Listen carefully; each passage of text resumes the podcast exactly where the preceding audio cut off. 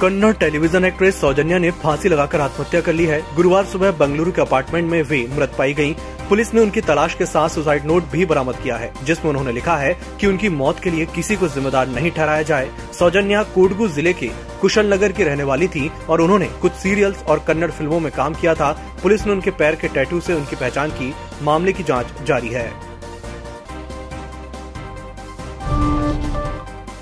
NCB ने दिवंगत Bollywood actor Sushant Singh Rajput की मौत से जुड़े ड्रग्स मामले में मुंबई के खार से होटल व्यवसायी कुणाल जानी को गिरफ़्तार किया है। कुणाल सुशांत के करीबी दोस्तों में से एक हैं और इस मामले में वह लंबे समय से फरार चल रहे थे। कुणाल होटल बिज़नेस में राजकुंद्रा के पार्टनर भी हैं। शिल्पा राज की बेस्ट इन हॉस्पिटैलिटी के डायरेक्टर हैं।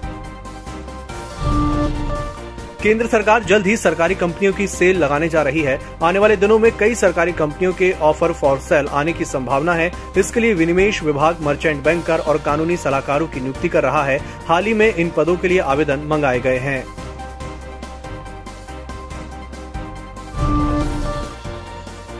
दिल्ली में इस साल छठ पूजा आयोजन सार्वजनिक स्थानों या यमुना नदी के किनारे नहीं होगा। दिल्ली डिजास्टर मैनेजमेंट अथॉरिटी ने कोरोना की गाइडलाइन के तहत गुरुवार को इस बात का ऐलान किया। त्योहार के दौरान मेला या फ़ूड स्टॉल लगाने की अनुमति भी नहीं होगी। अथॉरिटी ने लोगों से अनुरोध किया है कि घरों में ही त्योहार मनाएँ। मुंबई के किंग एडवर्ड मेमोरियल अस्पताल में एमबीबीएस के 29 स्टूडेंट्स कोरोना पॉजिटिव मिले हैं। इनमें से 27 स्टूडेंट्स फुली वैक्सीनेटेड हैं, यानी इन्हें वैक्सीन की दोनों डोज लग चुकी हैं। तेईस स्टूडेंट सेकेंड ईयर के छात्र हैं, जबकि छह स्टूडेंट फ़र्स्ट ईयर के हैं।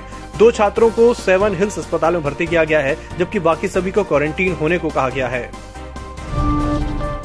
गुजरात के जूनागढ़ में विलिंगडन डैम में हादसा होते होते टला। यहाँ एक युवक डूब रहा था, जिसे महिलाओं ने बचा लिया। दरअसल, भारी बारिश के चलते वेलिंगडन डैम ओवरफ्लो हो रहा था, जिसे देखने के लिए कल कई लोग जूनागढ़ पहुँचे थे। उस समय एक युवक बाँध के सामने नहा रहा था। पानी के तेज बहाव के चलते वह डूबने लगा। तभी वहाँ मौजूद महिलाओं ने फुर्ती और साहस दिखाते हुए उस युवक को बचा लिया। पीएम नरेंद्र मोदी ने आज राजस्थान के बांसवाड़ा, सिरोही, हनुमानगढ़ और दौसा ज़िले में चार नए मेडिकल कॉलेजों का शिलान्यास किया। पीएम ने सुबह 11 बजे वीडियो कॉन्फ्रेंसिंग के ज़रिए इन कॉलेजों का शिलान्यास किया। चीन अपनी विस्तारवादी नीति पर कायम है। ड्रैगन के इस रवैये का नेपाल में जमकर विरोध हुआ। प्रदर्शनकारियों ने चीन, हमारी ज़मीन लौटाओ और गो बैक चाइना के नारे लगाए। दरअसल नेपाल का दावा है कि चीन ने हुमला ज़िले में अवैध कब्जा जमा लिया है। प्रदर्शनकारियों ने चीन पर नेपाल के आंतरिक मामलों में दखल देने का आरोप लगाया। काठमांडू के मिहितीगर मंडला में हुए विरोध का नेतृत्व लोकतांत्रिक युवा मंच ने किया, जिसमें करीब 200 लोग शामिल हुए।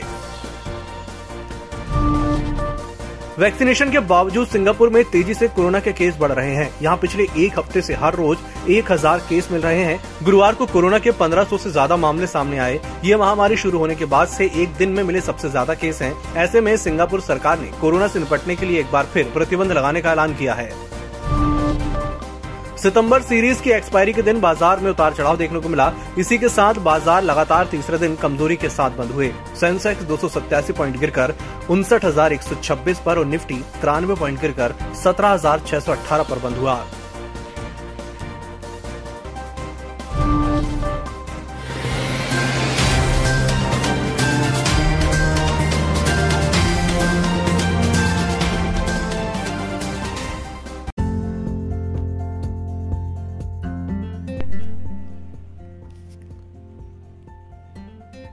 न्यूज़ ऑडियो हिंदी अब दिन भर की बड़ी खबरों के साथ आपके लिए लेकर आया है खबरें जरा हटके।